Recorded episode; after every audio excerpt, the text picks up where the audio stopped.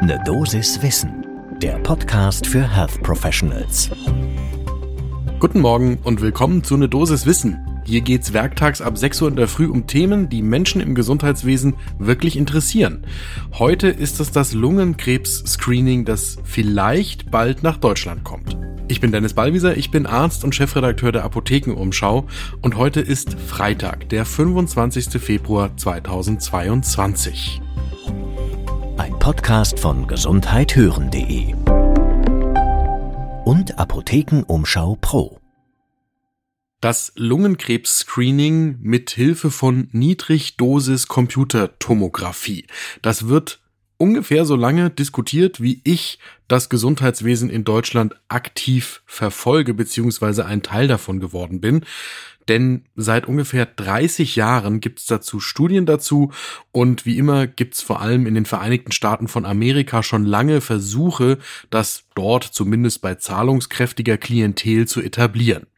Mittlerweile bieten das die USA auch breitflächiger an und auch in Großbritannien gibt es schon Empfehlungen dazu, dass Menschen, die viele Pack-Years in der Lunge haben, mit Low-Dose-CT gescreent werden sollten auf möglichst früh zu erkennende Lungentumoren. Denn das ist genau das Problem beim Lungenkrebs.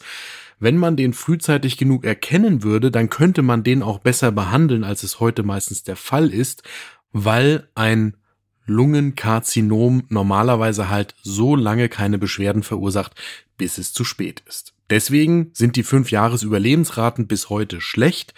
Nach der Erstdiagnose leben nach fünf Jahren nur noch 15 Prozent der Männer und nur 21 Prozent der Frauen. Hauptrisikofaktor für den Lungenkrebs ist nach wie vor das aktive Rauchen. Wer 30 Pack Years oder mehr geraucht hat, der hat ein hohes Lungenkrebsrisiko. Packiers, für alle, die das nicht mehr so im Kopf haben, das ist die Anzahl der Packungen Zigaretten pro Tag multipliziert mit der Zahl der Jahre, die man geraucht hat. Also 30 Packiers sind zum Beispiel zwei Schachteln Zigaretten über 15 Jahre. Und all das zusammengenommen, das führt dazu, dass der Lungenkrebs nach wie vor die häufigste krebsbedingte Todesursache bei Männern ist und bei Frauen die zweithäufigste nach Brustkrebs. Das heißt umgerechnet, knapp 60.000 Menschen erkranken jährlich an Lungenkrebs in Deutschland. Und jetzt gibt's eine neue Diskussionslage bei der Frage, ob man das alles zum Anlass nehmen sollte, langjährige Raucherinnen und Raucher regelmäßig mit Low-Dose CT zu screenen, ob denn dort ein Karzinom im Frühstadium vorliegt. Das lohnt einen genauen Blick zum ersten Kaffee des Tages.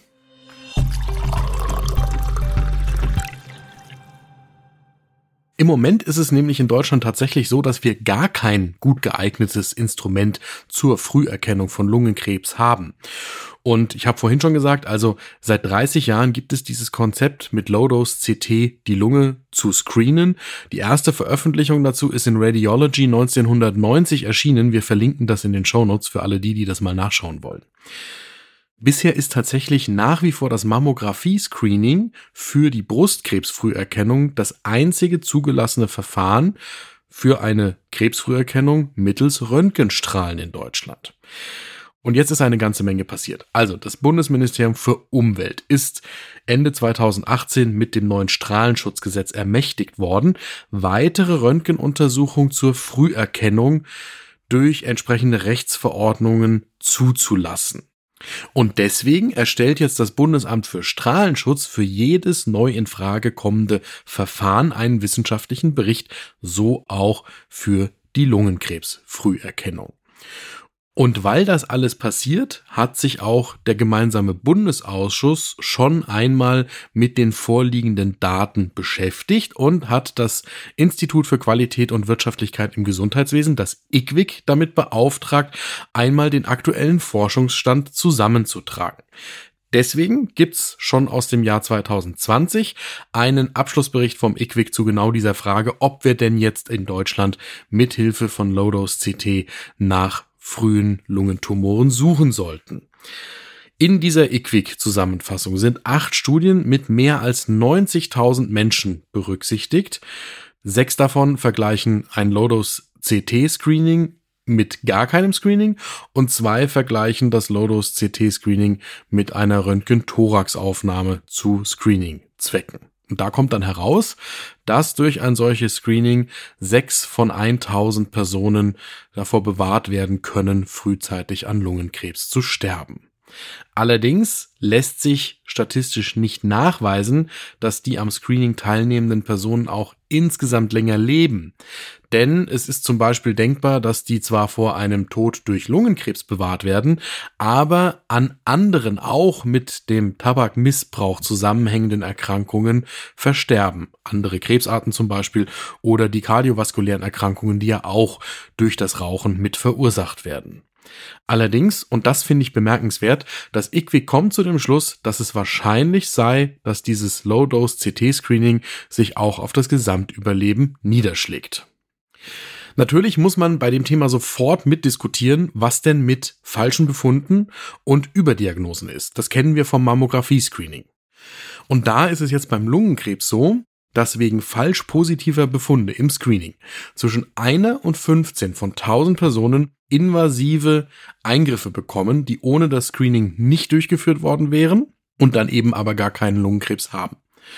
Diese invasiven Eingriffe, die können natürlich auch wieder zu Komplikationen führen. Das ist ja genau das Thema, wie zum Beispiel ein Pneumothorax.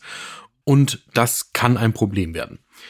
Und dazu kommen jetzt zwischen 0 und 22 Personen von 1000, die ein Screening bekommen, die eine Diagnose Lungenkrebs bekommen, aber dieser Tumor hätte im Laufe des Lebens keine Beschwerden mehr verursacht, weil die dann, bevor er Beschwerden verursachen kann, an etwas anderem versterben.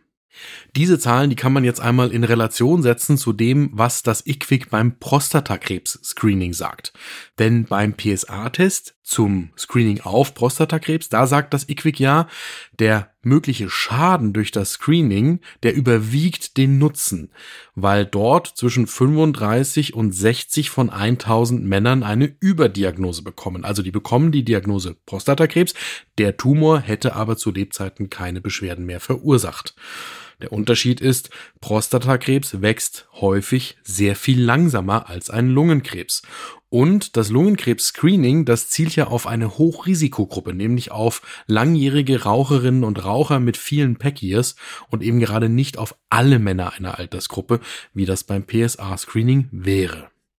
Und deswegen zusammenfassend sagt das IQWIC, da ist ein Nutzen des Low-Dose CT-Screenings gegenüber keinem Screening zu sehen. Und das macht natürlich jetzt die Umsetzung umso spannender. Der Vorteil einer solchen Screening-Methode wäre, man hätte dann bessere Behandlungsmöglichkeiten. Der Nachteil wäre, man würde über Diagnostik und über Therapie möglicherweise provozieren. Das gilt es jetzt gegeneinander abzuwägen.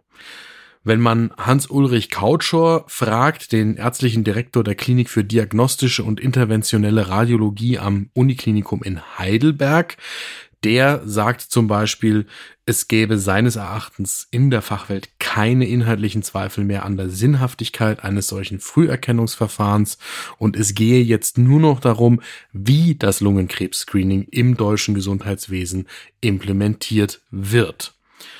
Er hält eine Einführung bis 2024 tatsächlich für realistisch, sagt Couchor dem Tagesspiegel, aber der Weg dahin, der sei beschwerlich. In der Vergangenheit war diese ganze Diskussion ja vor allem überlagert von der Frage, wie viele Strahlen denn die Patientinnen und Patienten im Rahmen eines Screenings bei einer CT-Untersuchung abbekommen. Und da muss man mittlerweile sagen, sind wir natürlich durch die neuen CT wahnsinnig viel weitergekommen, die mit deutlich niedrigeren Dosen auskommen als vor 30 Jahren, als die Diskussion begonnen worden ist. Und auch da sagt Coucher zum Beispiel, man werde demnächst dahin kommen, dass eine CT-Untersuchung fast bei der Dosis ankommt, die man für ein konventionelles Röntgenbild der Lunge bräuchte. Meine persönliche Meinung habe ich in den letzten zwei Jahrzehnten auch deutlich geändert. Ich war am Anfang ganz klar der Meinung, dass das Quatsch ist, jeden durchs CT zu schieben, der zum Beispiel 30 Pack Years geraucht hat und habe die Strahlenbelastung deutlich kritischer gesehen und heute bin ich aber ganz klar der Meinung, angesichts der niedrigen Dosen und der zu erwartenden positiven Effekte sollten wir beim Lungenkrebs bei Raucherinnen und Rauchern dieses Low-Dose-CT-Screening möglichst zügig anbieten.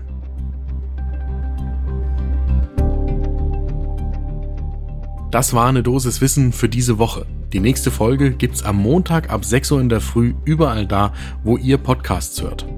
Und falls ihr eine Kollegin oder einen Kollegen kennt, die gerne gut informiert in den Tag starten, dann gebt ihnen doch einen Tipp, diesen Podcast auszuprobieren.